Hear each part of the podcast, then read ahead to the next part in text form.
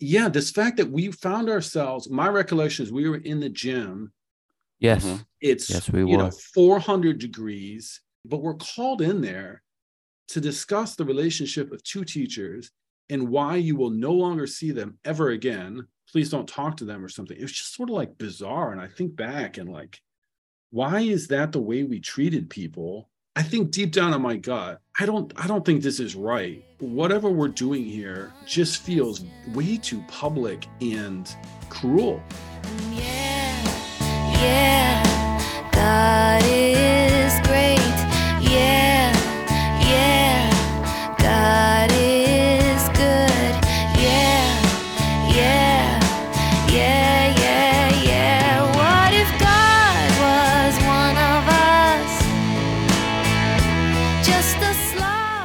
is Cumin. This is Caleb. Welcome to Life Unwasted, a podcast where we look into our past to discover our present.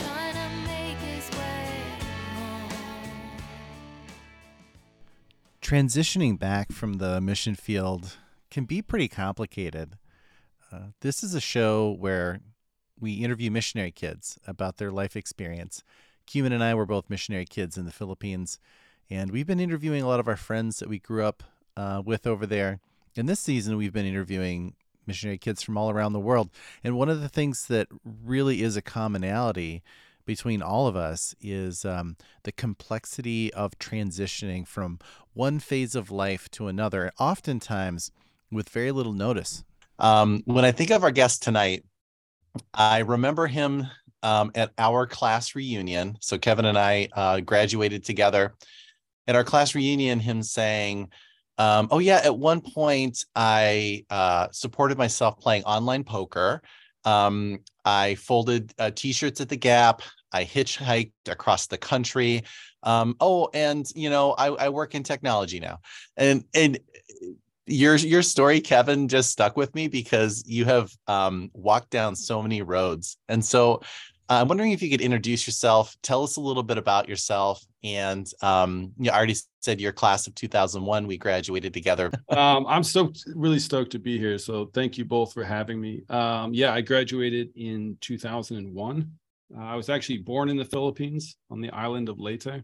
My dad was a doctor, a pediatrician. Uh, went to the Philippines as a missionary. Uh, went to a little, you know, a rural hospital, and that's where I was born. The second white baby born at that hospital. Uh, my older brother beat me. Uh, and then we moved to Manila uh, when I was young. Um, and then, yeah, went to Faith Academy, you know, pretty much my entire childhood, except for furloughs. Uh, some of your audience may know my older brother who graduated in 2000. Uh, my sister graduated uh, 2003, and then my littlest brother graduated in 2005. Um, and then I came back to America. yeah I didn't. I honestly, you know, we graduated together, um, and I do remember your older brother, um, but I did not know that you had that many siblings. we were all relatively close in age i guess two years apart uh, so we graduated relatively close together so um, that was fun i think it's more fun in retrospect. At the time i think maybe like a lot of siblings we fought and were you know going through a lot uh, but that was kind of cool that we all got basically the same experience. I think we hit different grades you know based on furloughs so we experienced sort of different aspects of faith academy but you know we all went through that experience together and that's been uh, nice as adults getting to you know talk and reminisce about those times. Yeah. Uh, Tell us about life back then, because you were born in the Philippines. You know, in eighty in the eighties, early eighties. yeah Um, what was that experience like? What was life back then? Um, uh, tell us a little bit about that part of your experience. so we moved to manila when i was really little i want to say maybe two or three or something like that so i don't remember uh the provinces i think is what we called them at the time. I don't remember that super well. Um, most of my memories are all in the philippines. We lived kind of all over. We lived close to faith at one point. Um, in high school we lived in mandaluyong which i was surprised to learn. I looked this up. I was surprised to learn is only about eight miles from Faith. And at the time, it felt like an absolute world away. Um, it took hours to get home every day from school, stuff like that. I mean, I was one of those commuters. Um, I was talking about this with my wife, actually. She was asking about, you know, sort of that split between dormies and commuters. I don't think we called them commuters. I don't know what we called people like me, but uh, yeah, I never got the dorm experience. So every day we would get on a bus and drive to Faith, and I, I think traffic is like an overriding, I don't know, memory of my time in the Philippines, which is kind of sad, but Yeah, it traffic was really bad. What why does that stick out? was. Like Sit, yeah. Yeah. Why does why does that just sitting in a uh a little diesel vehicle with the AC working every once in a while or like why does that stick we out just to spent so much time. It was insane, like how much time you just spent sitting, waiting, and plotting. Like if you wanted to see a friend, it was like a military operation. Like, all right, when are we going to leave? Like, how are we going to time this? All right, who's got access to a car? And if you're not taking a car, right, you're you're getting on jeepneys, um, maybe taxis, you know, whatever you were doing. It was just sort of this thing that you had to constantly navigate in a way I haven't really experienced elsewhere. Maybe if I lived in New York City or LA or something like that. Um, I live near Boston, and so we have terrible traffic here, but it just doesn't quite compare to sitting in Manila traffic uh, with the fumes and yeah, maybe AC struggling to get you there, but Mhm. It was funny. I was Heat. oppressive heat. I, I was thinking a lot about this on my drive home today, actually. Um, because for some reason my GPS switched off and I just had to restart my phone.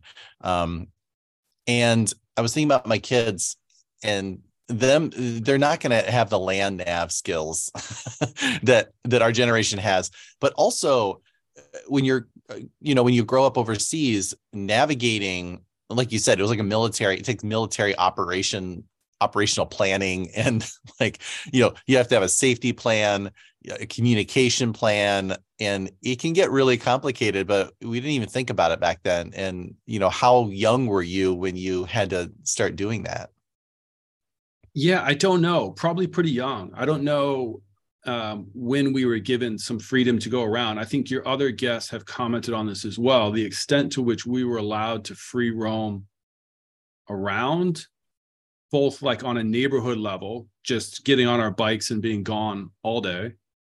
But then later on, when we grew up, um, if we wanted to get together with friends and go to the mall or whatever, I don't know how safe it was, but you know, we kind of just did it, did it. And I couldn't even begin to tell you how we navigated. Maybe in high school we had MapQuest or something. Um, I don't know. You just sort of knew like which jeepneys to catch and like where to. I don't know. It's a little wild to me in retrospect. I'm just too Yeah. addicted to Google Maps now. you just have to know what road you're on too because those street signs were not always there um so think about thinking about that now so like think about that experience how did that impact the rest of your life like that that journey back to us and then the person that you are now you know having that experience at that age and having to figure those things out like like pull that into the present I think I felt when I moved to the US at 18, like many of us, um, I felt like I had experienced a lot more than the people I met at college. And sort of navigating a big city, that's a really trivial example. Uh, but it, it was not that common among the people I went to school with. Um, just sort of living in a massive metro uh, city like that. Most people I met had never experienced anything like that. Um, and then you have the bigger things, sort of. I was thinking about this. I think uh, Rachel might have talked about sort of experiencing earthquakes and uh, volcanic eruptions. We did outdoor ed. We swam in a volcanic lake. Uh, by the time I graduated, we had two revolutions or coup d'etats, which I was a part of, both of them. Um, it just was like some of this stuff is wild. And I came back to Ohio, yeah, not known for being like the most, I don't know, I shouldn't badmouth it, but you know, sort of I go to this small school in Ohio and I'm just like, what on earth am I doing? Like, where did I come from and where am I now? This is wild. It was hard to make sense of. You went to Cedarville, right? I went to Cedarville, yeah. Yeah. Oh, which that's- is super funny in retrospect because it is at the time i mean we literally got an award for being the most republican college uh, george bush drove through town uh, to thank us that was the thank you uh, and we we got the distinct privilege of waving at him while the secret service pointed guns at us. Um, and it was like you know just very fundamentalist. I mean it is even worse today arguably. Very very conservative school. I actually turned down another school because i thought they were too conservative. And then i remember the summer before cedarville um, i was my parents i think were in the philippines so i was at some family friends some church family's house living for the summer working and they sent me the student handbook and I remember thinking, like, oh my God, like, what have I walked into? This is wild. These people are lunatics. And this is coming from faith, which was not exactly, you know, uh, it wasn't really a liberal bastion or anything, you know, like, that's a pretty, like, conservative high school or, or school. So, yeah, it was very eye opening for me. I don't totally know why I did the things I did back then, but You stuck through. You finished Cedarville. I did. So, fun fact about me: it took me eight years, but I stuck it oh, out. wow. Eight years to finish undergrad. yeah, thank you, Cuban. Wow. Um, so, in in my defense, I did. I wasn't enrolled the whole time. Um, I was in and out. I got kicked out. I dropped out. Um, it was not a good fit for me. So it took me a long time to wrap it up, and I almost quit. I mean, I mean, I did quit, uh, but I I almost permanently quit many times. And for a long time, I was within, you know, a few credits. You know, I did. I was on track to finish in three years, funnily enough. So I had a huge, you know, I completed a lot quickly and then it was the last you know x percent that i struggled with because i was not doing well with life and not doing well with the school and you know all that sort of stuff. So yeah it took me a while. Um, i actually graduated the same year as my little brother um, which turned out to be you know a hidden blessing. A little you know humiliating to graduate with your younger brother but um, we're really close and we lived Yeah. together part of his senior year i guess that was my senior year too so you know there there are there are pros to things like that What clicked for you to finish in the Mhm. eighth year? even as you say it i can't believe it um honestly it was just you, you poke at something long enough eventually you can kind of get there so i just stuck with it and i think by the end i was taking maybe only one class a semester or maybe two classes and honestly what really did it was uh, a couple professors who went out of their way to to just see that I was all right and help me see things through. And without people like that going out of their way to to help and do what's necessary with someone struggling, you know, I would not have made it for sure. Hmm. Yeah. That that like junior soft end of sophomore year, junior year, just like mental health, exhaustion, and implosion. Is pretty common. And we've talked to several MKs. I think of you know Aaron in in season two, where um just needed to bounce around a little bit. And um, you know, for me, I was absolutely having uh, a mental health crisis in college, and um, I did what all smart MKs do, and I just got married my senior year. You know, um, or Ah. between between my junior and senior year, of course. You know, that's Of just how it works. And I'm one of the lucky ones who, you know, my marriage has lasted, um, uh, you know, from 2004 until now, and uh, but that's that's not the case for many. But it was very much related to um, you know just needing to have a complete life change or something i just remember the exhaustion of the the trauma of it you know So I think coming out of so we did furlough 10th grade. Um, so I was back for junior senior, which is pretty nice timing. You know, I feel lucky uh, at Faith. Um, but yeah, the the there was a lot of thing that things that kind of converged. So I think those final years, there's certainly a lot of stress. I think on any junior senior in high school. Um, and then we had the absolute shock of coming to America, which I don't think I processed or understood for a very long time. I thought I was doing all right. Um, I had Mhm. had a job in 10th grade, and then I got a job right when I got back to the US that summer. And those really proved to me like, all right, you're not a freak of nature. Like, you can live in America. Um, and I'm not going to say I was like the most popular guy at work, but like they sort of accepted me and they didn't seem to find me that bizarre. So I sort of felt like, okay, you know how to be an American. You've done this. Um, I worked fast food and then I worked at a factory. You know, I kind of got these these cool life experiences. But then I don't think I really processed. I think what you guys have previously described as as grieving, and I- agree with you. That's probably what we were doing. We left. Not only did I leave my friends behind, I left everything I'd ever known, the only country I'd really known. So yes, I'd had these American experiences, but I was not really American. Um, I was still terrified of Americans. I would walk into McDonald's and just be like what the fu- like who like I just don't know how to relate to these people. Like I don't know, I don't understand them. They're so loud. Um, so then I went to so I went to Cedarville. Um, and, and you guys have talked about this a few times. I think it was that fall that uh, Steve died back in the Philippines. Um, I didn't know him very well, but my younger brother did. And it just felt like a death in the family, even if you weren't that close necessarily. Mhm. Um, freshman year was rocky for lots of reasons. Spring, Lisa died, which just uh what's the word for it? It was hard, man. Um very hard. And so things started to compound.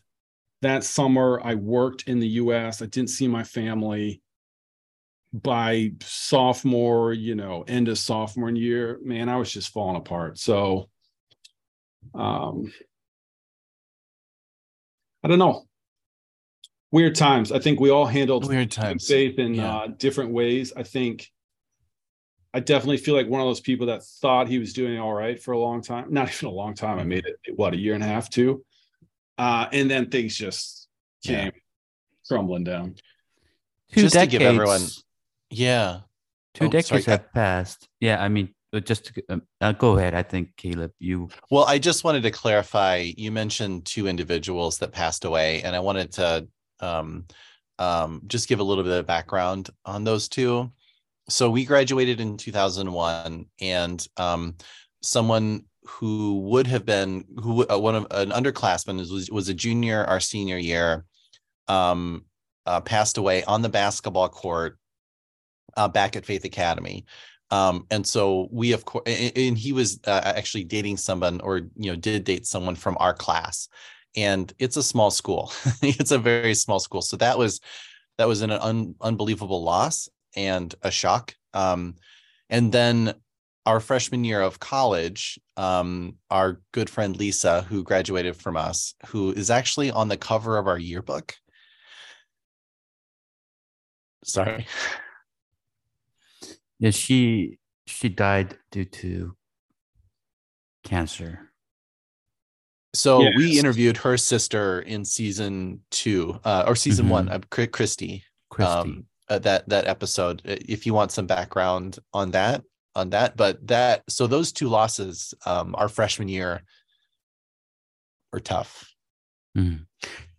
Very and, tough. and she, I, I mean, you probably remember this. Um, but your listeners might might not. She went to Cedarville, so we started Cedarville at the same time, and it, we actually Oh, we got closer at Cedarville than Faith. Um, yeah. sort of coincidentally, not coincidentally, I don't know where, ironically, maybe we rode the bus home um, every day with her and her brothers.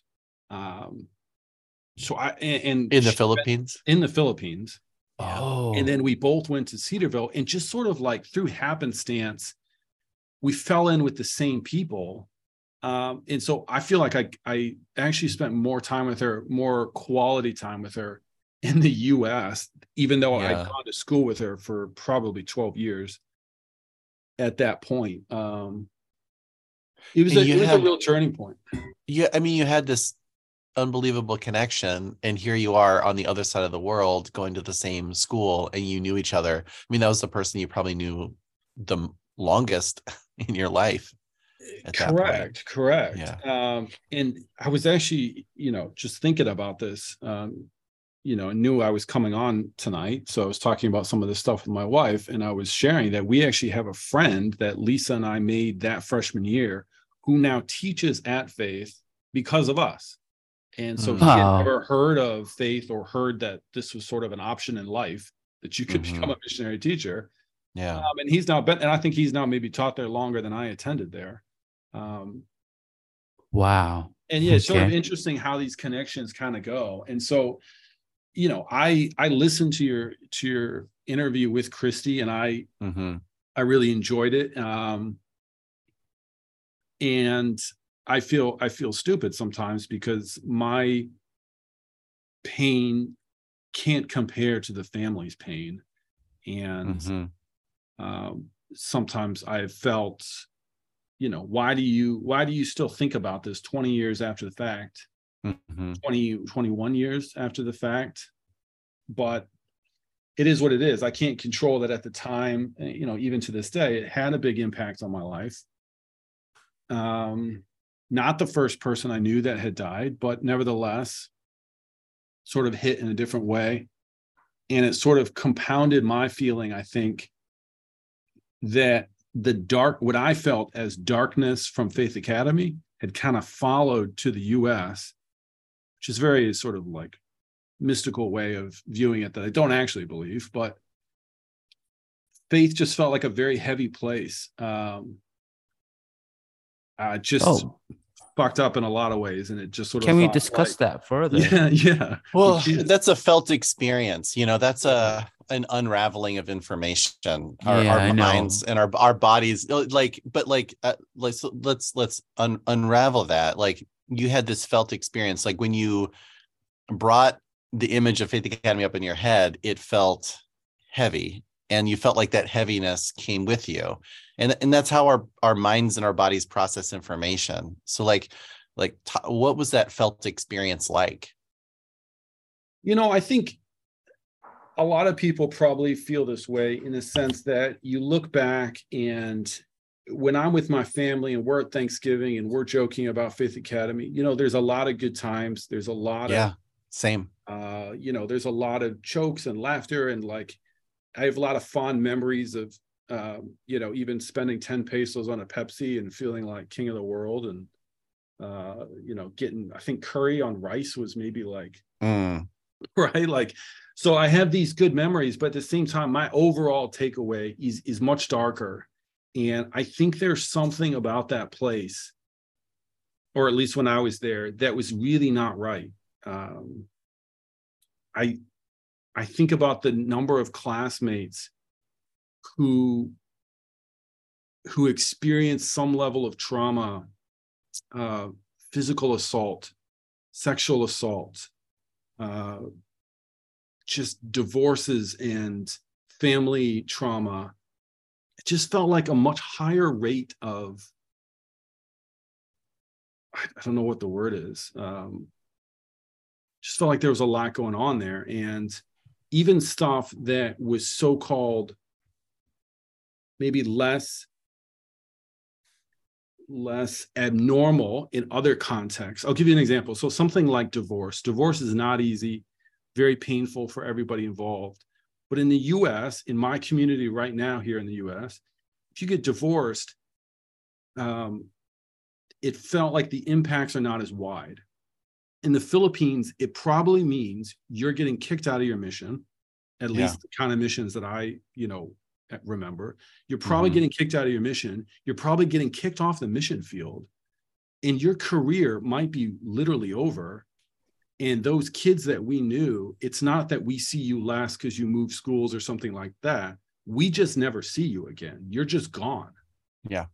Um, and so again, that's not to discount divorce and the pain it can cause in the US, but it was it had the potential to be more disruptive when the personal and the professional, your missionary lives were so intertwined in a very, very um very tightly.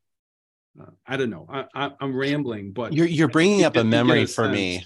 No, there's there's a memory I have, and it was of uh, a dorm church Sunday. Okay, and um, there were two brothers who were in the dorm together, and it was one of those Sundays where uh, altar call, you know, come up and Yeah.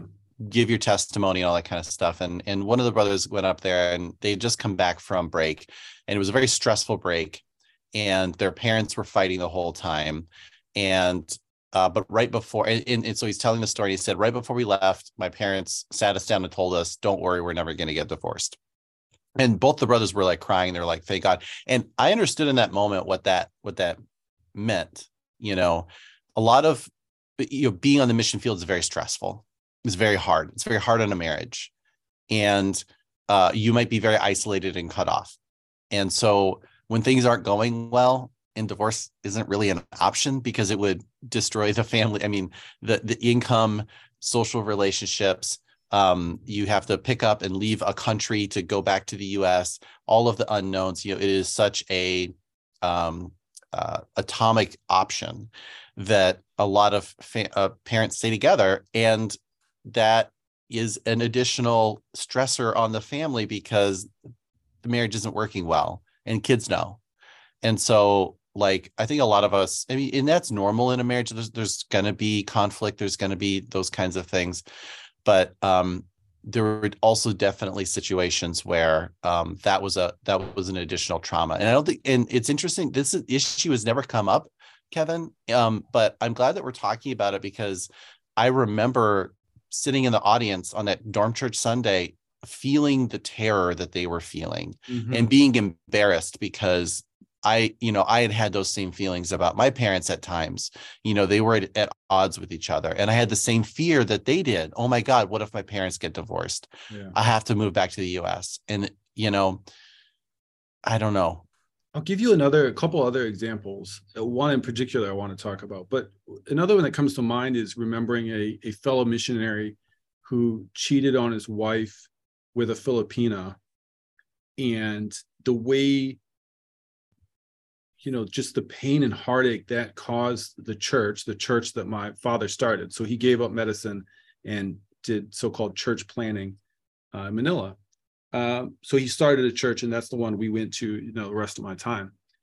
But I remember, you know, not condoning adultery or the seriousness of cheating or anything like that, but just remembering, like, why is this any of my business?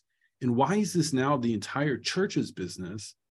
Like, it was this truly, we got to excommunicate this loser and shun him from our community.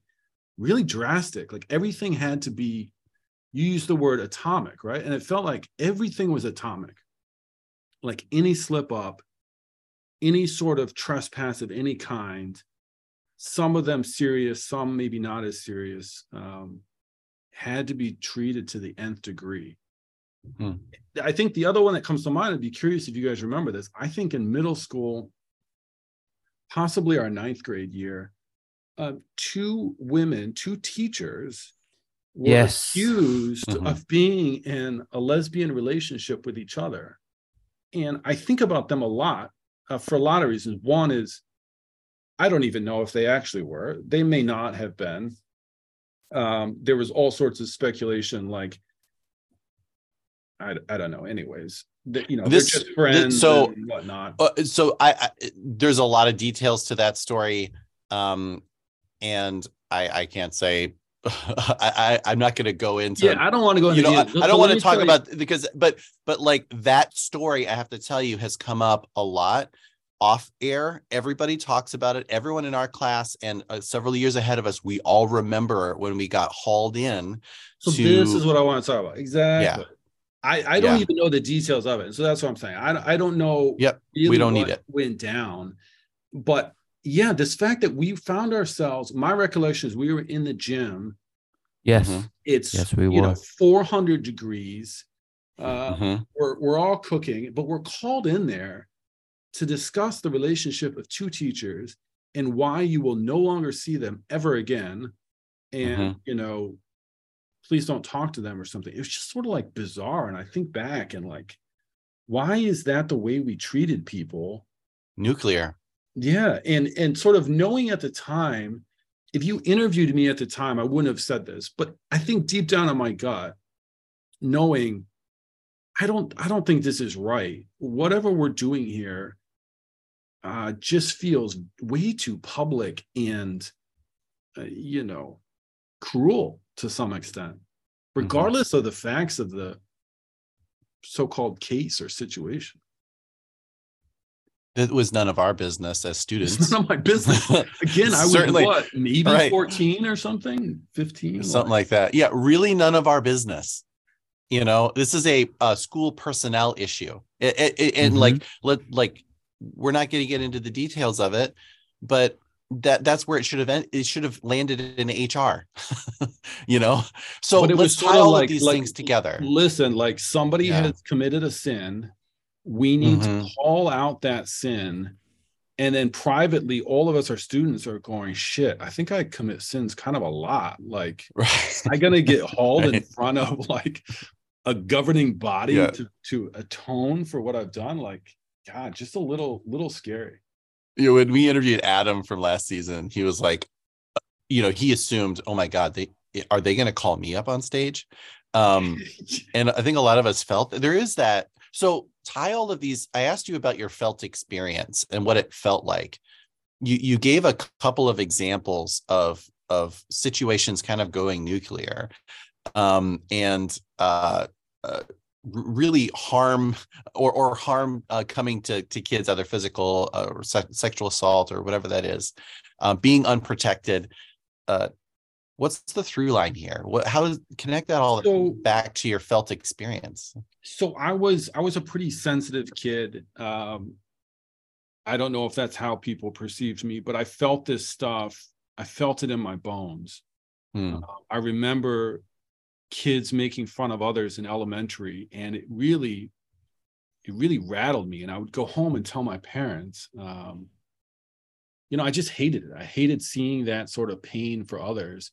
And so the this the negative experiences I had in the Philippines in many ways were relatively unremarkable in the sense that um, if you were external looking in, you wouldn't say, "Hey, a lot, you know, a lot happened to that kid." You wouldn't say that. Like these major things never happened to me. I wasn't hauled in front of the school, but I sort of felt them, and it it it Mhm. amplified that feeling that you are not allowed to make a mistake. If you make a mistake, you could get kicked out of your church, kicked out of your school, possibly kicked out of the country.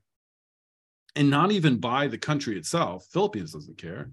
But we as a community are going to punish you. And don't you dare fuck up. Uh, you you're going to bring dishonor upon your family and the church, especially a church that your father started. Um, I think for a while my my mom worked at Faith Academy, so it was that sort of level of like, okay, well, like don't bring shame on the family. Like we're employed Yeah. by this place too. Mhm. Um,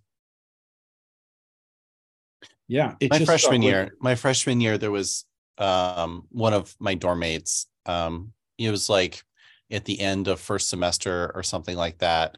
And uh he, he broke one of the dorm rules.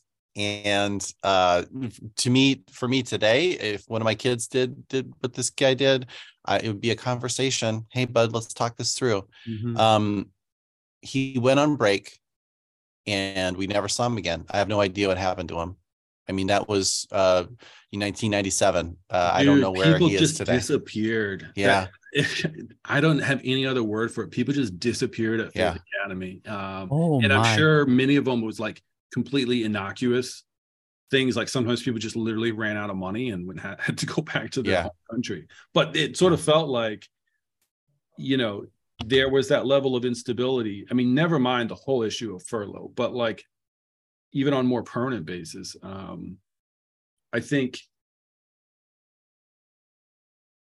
I think I I felt, and I, I've heard this from other guests, you know, I constantly felt like I was a a quote unquote naughty kid, like a, Mhm. a bad student, a bad kid. And I don't know your guys' impression. I think most people would have said that dude is a goody two shoes, like yeah, straight as straight as can be. Like I did not yeah, touch drugs, alcohol. Certainly did not dance, which would have been the worst of it all. Um, I did not, Yeah. you know, sneak out. I didn't, you know, completely, completely on the straight and narrow. Um, Have you done all those after? No comment, Kim. no comment. what? Okay. Yeah, we, weed is legal in Boston now, everybody. So oh, we're not going to get into that. it is. Yeah. So, no um, but so thinking about that now as as the grown-up person that you are um what does that experience mean to you now or how how do you look at this now from your No, and before going go there, I, I Yeah, wanted yeah. to ask Kevin about his relationship, um, about your relationship with your wife and talking about this podcast. You mentioned Oh. Yeah. a couple of times that Mhm. you asked your wife asked you what's the difference between a dormie and a commuter, Mhm. and you told her about coming on the show. How how does the conversation go? Well, first of all, is your wife also a TCK, a third culture kid, or is she uh American through? So I think I can answer both of your questions simultaneously. Um, which is that I I completely segment off my experience at faith in some ways, which I think is arguably not healthy, but that's life. So I don't think of myself as a TCK or as an MK. Um, I've siloed it off, and it's it's not great. And maybe we can talk about that. But uh, no, my wife is not a TCK, MK, PK, anything like that.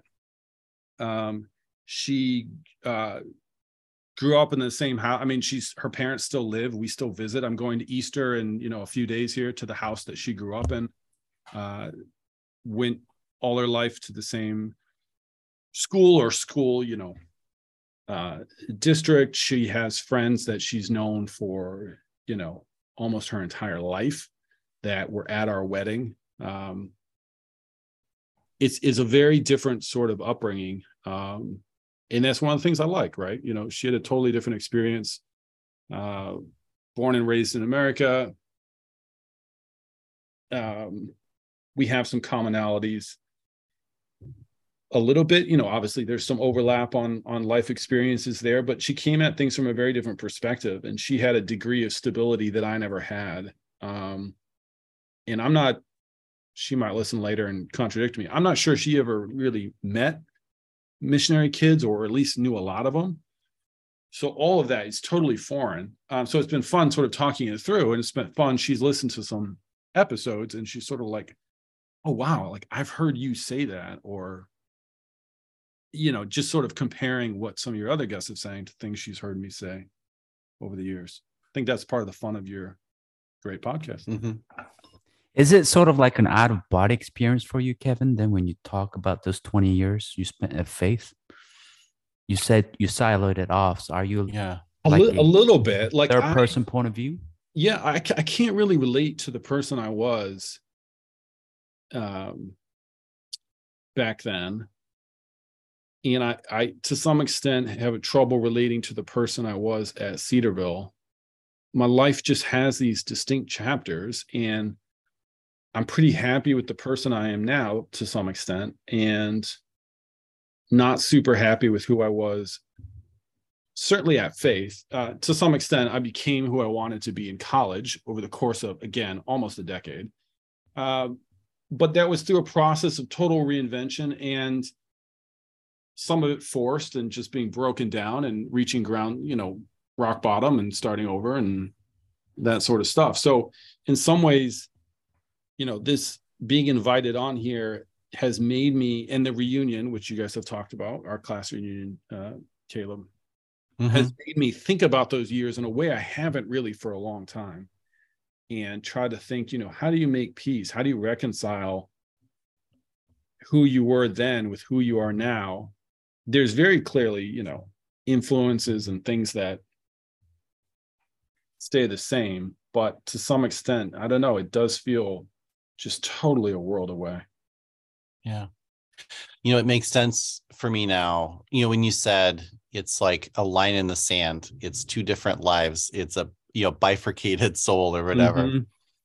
Um, in that eight year period of college, like like uh, that, those early years in college were un- clearly unbelievably traumatic. Like Yeah. that is, and and your reaction to that was really a proper one. You you went into self protection mode and tried to figure out how to take care of yourself as a person because you were going through a lot and it makes sense that you know I don't know if that's the moment that things split or what but you kind of had to wall It is. Uh, off. Yeah. Yeah. That was a true fracturing, right? Of- yeah that was the dil- dividing line. It was the start of me questioning what kind of Christian I wanted to be. Mm, And I eventually pursued some pretty heterodox kinds of being a Christian. And I experimented with all sorts of fun theology and philosophy. Uh, eventually gave it up and left entirely when it just didn't seem to work for me anymore. But that was really the start of it. And I, I had a choice between do you embrace your lived experience, which at that time was major depression, or do you reject that experience and embrace the faith and the God and theology you've been taught? And I had a choice. I had a hard choice. And ultimately, you know, I, I couldn't deny that I was not in a great place and I couldn't reconcile the two. And I gave up the dogma um, of my youth. And I found another one. And again, I found a totally different kind of faith that I loved for many years. Ultimately couldn't make that work either. And I'm happier for it. And I don't I don't have any regrets. I like that yeah line you just said. I don't have any regrets. what is how do you feel about this like very clear separation though or or what is it like re-exploring that past life though i think humans question it still sticks in my mind which is um what's it been like having these conversations with your wife and kind of opening up that chapter again I think it is healing. And I don't particularly like that word. Um, Mhm. but it is and it, it's helped me think through and reassess things and show a little more grace to the the kid i was. And you know forget college for a second you know the the the two most formative years junior and senior in high school i look back and you're like you you were just a really young young kid like 18 is nothing like what do you know? Like show yourself some forgiveness and and let it go. And i can't keep worrying about who i was and how i came across and who liked me and who didn't like me back then. Um and i guess that's true of the earlier years too you know ninth grade seventh grade all difficult years in their own ways and rocky as i think they are for all preteens and teens but you know um I think part of this process with the reunion in your podcast is just letting some of that stuff go and and it's been reassessing people as well, which is fun, right? You know, Mhm. just thinking back and being like, man, I didn't know that person very well. Let me hear their story and be like, wow, that's actually impressive. And, you know, thinking higher of people, of course, when you learn a little more about them. Looks like you've had that inner conversation already with your younger self. That was Yeah. would be the next to some ex- question. to some extent, yeah. To some But then- extent. Yeah, looks like you've already told that guy, that little Kevin, 18's nothing. 18's nothing and like i think a lot of your your guests have said this just sort of it will get better and Mhm. you'll figure it out and these years are so so damn short uh, it feels Mhm. so long but they'll go by in a flash and when it's over it will make you who you are. And to some extent um you know I, I struggle to understand who that person was back then and the relationship to the person i am now but i do believe it ultimately made me into who i am. Um, and it shows up sometimes in funny ways and it, it comes out in certain behaviors and ways of thinking. Mhm. I think i am constantly told by coworkers and friends you know that you know you just think a little bit funny like you think a little bit askew. And i think a lot of that is the way i was brought up. I was brought up in a very atypical way. And for everybody on your podcast the reason i love it is because it was very typical for us. But ultimately it's a very unusual way to be brought up. But it's shaped um, my life tremendously. There's no discounting that Yeah, can you give us an Is- example maybe of how that sh- how it shows up in your, your life today? Like, you know, I connect connect the pieces like of of of the person that you were back then. What stayed? give you one one positive and one negative on the Mhm. positive side i think i inadvertently I, I think probably all of us inadvertently learned a degree of resilience and grit that might have been hard to learn um, otherwise. And in many ways i feel very privileged uh, the way i was raised and the things i got to experience. Uh, but it was relatively unstable. We had a lot of change, and through it, learned how to just hang on to some extent and navigate and bounce back uh, with things got thrown at you. Um, not something I really saw until others pointed it out. Um, I, on the downside, I think one of those ways that I have gotten through things is just by grinning and bearing it. So when you're sitting in traffic for two hours, you're going to lose your mind. You just have to buckle down and grin and bear it. And then your parents yank you up and drag you off to a, a crazy country called America. Uh, you're on a 24 hour flight. What do you do? You just buckle down and kind of just suffer through it. And it's a little bit of a positive. I think it's kind of a negative in the sense that you're not really engaging with your environment or engaging with the change or the challenges. You're just sort of like powering through. Um, I'll give you a very stupid example, but it made me laugh at least. Uh, so I hate flying. Did it a lot as a kid. I hate it now. I find it so, I mean, travel changed obviously a lot from 2001. So things have just gotten a lot worse. I, I don't enjoy it. So my strategy was always get to the airport, get to your gate, and just, you know, sit there till you got to get on the plane. You get on the plane, you suffer through it, you get to where you're going, right? Um, to me, it was not something to be enjoyed. So then I meet my wife, and the first time we traveled together, uh, we we check in, we go through the TSA, they feel you up, you're like, this sucks. Like, all right, let's just go to the gate and be done with this. And she's like, Hey, do you want to go to the bar and we'll get a drink? And like, this is the stupidest thing, but it never occurred to me that you could go get a drink at a bar and sort of enjoy your time waiting at the airport. I was like, all right, actually, that sounds a lot better. Really small example how my mindset was hey, just shut up, put your head down, don't be noticed, uh, suffer through this till it's over. And her mindset was, all right, we're here. I don't want to wait an hour and a half till the plane boards either.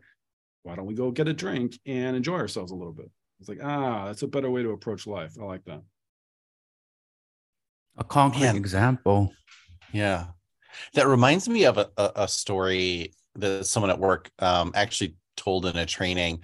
and it kind of rocked my world. And this was probably 10 years ago. Um, but it's it's just like a parable. It, it, it's about a guy that saves up his money his whole life to go on a cruise. And he goes on the cruise and he brings all his own food and he doesn't he eats in his room so he doesn't have to because he's like, I don't have any money to pay for meals, and uh, he doesn't do any of the activities, um, and uh, because he doesn't think he can afford it, and overall, he spends most of the cruise in his room.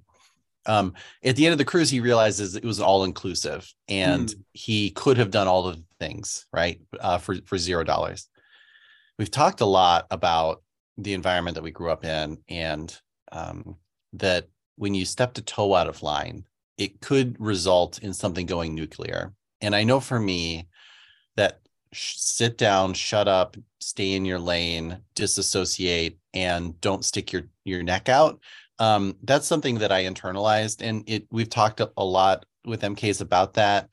Um, and, you know, in that that moment, like going to the hotel bar, like that's some that that was something that that for me like oh my god like i could do that i could just go and yeah. relax and enjoy life and and i think you know again the title of the show is life unwasted i think that is part of what we're processing here is who do i want to be um what what are the things in my mind that are preventing me from just like living a full life because I've been taught or trained to question every thought in my mind or not stick myself out because I might get hammered back in like a nail. Yeah, you brought up something important there, which is it was it's two things simultaneously. One, just suffer through this, and that sort of felt yeah. how I felt about faith. Like, all right, just just grin and bear it, man. Like you just got to get through this. Um, and by the way, I listened to some of your guests who actually were enjoying it, and I'm like, man, why didn't I do that? But anyways, but the other thing yeah. you mentioned was, yeah. you know, don't don't be noticed. You you need to be invisible, and that comes from I think being uh, very visible in the Philippines as a ginger, a white ginger. Uh, eventually got a little bit tall and stuck out. Um, and so the opposite was like, all right, well, don't do anything else to make yourself noticeable. You don't want to upset the church or the family or the school. Do whatever you can to be unremarkable. Um, and sort of took that to the US of like, man, don't stick out. Like whatever you do, you are already a freak of nature. You grew up overseas. You you went to church more than anybody should in their life. Uh, don't do anything else to make yourself noticeable. And that's hard. I mean, that's a period of years of sort of undoing that and being like, well, no, I mean, I don't have to hide. Like, mm-hmm. Kevin, do you like yourself? I I do. I think I would. I, I don't know. I hesitate a little bit, but um, I do. I I feel mostly comfortable in my skin these days. Uh, it's you know mostly. What mm-hmm. about the 18 year old Kevin? Would do you like him? Uh man, not really. Um mm-hmm. no, I, I mean I think it was just too much too much trying to fit in, not standing up for what you want, what you believe in, not doing the things you want to do, being who you want to be. Um, I think the the only thing that sort of jumps out at me is being a little bit uh, incoherent with that narrative or or speaks against that narrative is, is, apparently I had quite a reputation with the teachers, which I find hilarious, uh, who who apparently found me a little bit uh, unruly and I actually got barred from NHS for having an authority problem. What? And I oh I, this is like my proudest moment at Faith Academy now. like, you know, damn straight I had an authority problem. And it's funny because I don't think any I don't think I didn't see myself that way. And I don't think any students, any of our classmates would have seen me that no. way but something uh, about uh, yeah. how I engage with teachers I just Well, compare that to your U.S. experience. So you did tenth grade in U.S. yeah, Yeah, yeah. Were you, were you a problem child in the U.S.? I had a little bit of a authority problem there as well. I remember Wow. because I I have just a major major memory from 10th grade is you know constantly getting picked on and bullied, right? Um and my way of dealing that was to make jokes and to just try to make people laugh. And of course, when they're laughing with you, I mean that's dramatically better than them laughing at you. And so I remember making the whole class laugh during math class. and that's a no no, right? You can't do that. So I got called out, pulled out, and the teacher took me aside and was like, you know, stop. But in my head, I was like, but you don't understand the alternative. The alternative is literally getting the shit beat out of me. Yeah. I'd rather make these bullies laugh than, you know, the alternative. But they couldn't relate to that. The other reason I got detention um, is I was debating Catholicism uh, during class, and the teacher didn't like that either, which I find hilarious too. It is. Kevin, this has been awesome. You mentioned earlier that you uh, you and your family sit around, uh, you know, t- talking about fond memories. Um, is there is there a, a specific fond memory that that you guys talk about a lot, or is, is there something that comes up now when you're thinking about your missionary kid experience? Uh, a story that you think about fondly? You want to end on a lighter note, Caleb? No, because I'm going to drop a bomb after this. I already know what I'm going to say after this, and it's not going to Oh, be good. Um, oh, so a few ones we talk about. One, we had a pet monkey when I was really little. Um, Everyone's got a pet of- monkey. every all sorts of fun stories with that one. Um, I remember uh, at the first EDSA revolution, the first coup. I was very little, three or four years old. We were there amidst all the tanks and the helicopters, and I think we bought street corn or something like that, and I dropped it, and my brother holds it against me to this day. Um, I remember a lot of fond memories of Baguio. Is that how you say it? Uh, Baguio. Baguio. Yeah, Baguio. Why did I butcher that? Um, we went there a lot, and so that was sort of like the Holy Land, you know. Yeah. It was a, a resort city up in the mountains and it was cool. You know, it wasn't uh 98 degrees every day and there was very little humidity and they had strawberries. I mean, it's amazing. Yeah, picking strawberries, uh, you know, getting to wear sweaters and like Mhm. even getting down to low 30s and seeing your breath in the air. It was all like very novel and exciting for us. And then we typically spent um, Christmas and New Year's Eve there.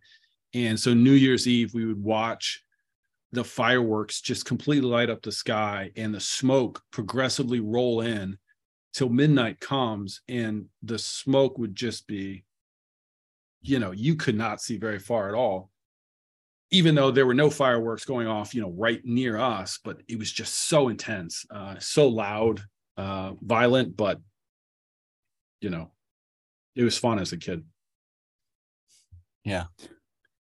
What's the bomb, Caleb? It's not much of a bomb other than um you know, I uh I wanted to talk about this this idea of of felt experience, right? And uh, you mentioned that other MKs had very very different experiences, and that is absolutely true. And that is why we try and get as many diverse perspectives on the show as possible. Um, however, if you are thinking back to your missionary kid experience and you are experiencing physical symptoms like a pit in your stomach, when you think of a certain person or a certain situation, you know that that's probably an indicator that there are some things you need to process now as an adult. And that's something that, you know, I highly encourage therapy for. I highly encourage you to reach out to friends to talk about it. Um, uh, you know, depending on the situation, it, it uh, you know, make sure you're doing processing that in a safe environment. Um, but a lot of us still have that stuff, and and and Kevin, um, uh, it's been awesome hearing you process in real time some of this stuff. And I know you don't like this word, but it was very healing for me to hear some of the things that you talked about as well. um, you brought up some new issues that I hadn't even thought about. Uh, I'm surprised to hear you say that because I feel like maybe I've just been too much of a downer. Um, No, no, no, Kevin, there is no downers. I mean, Yeah. we- we're just processing everything just as is.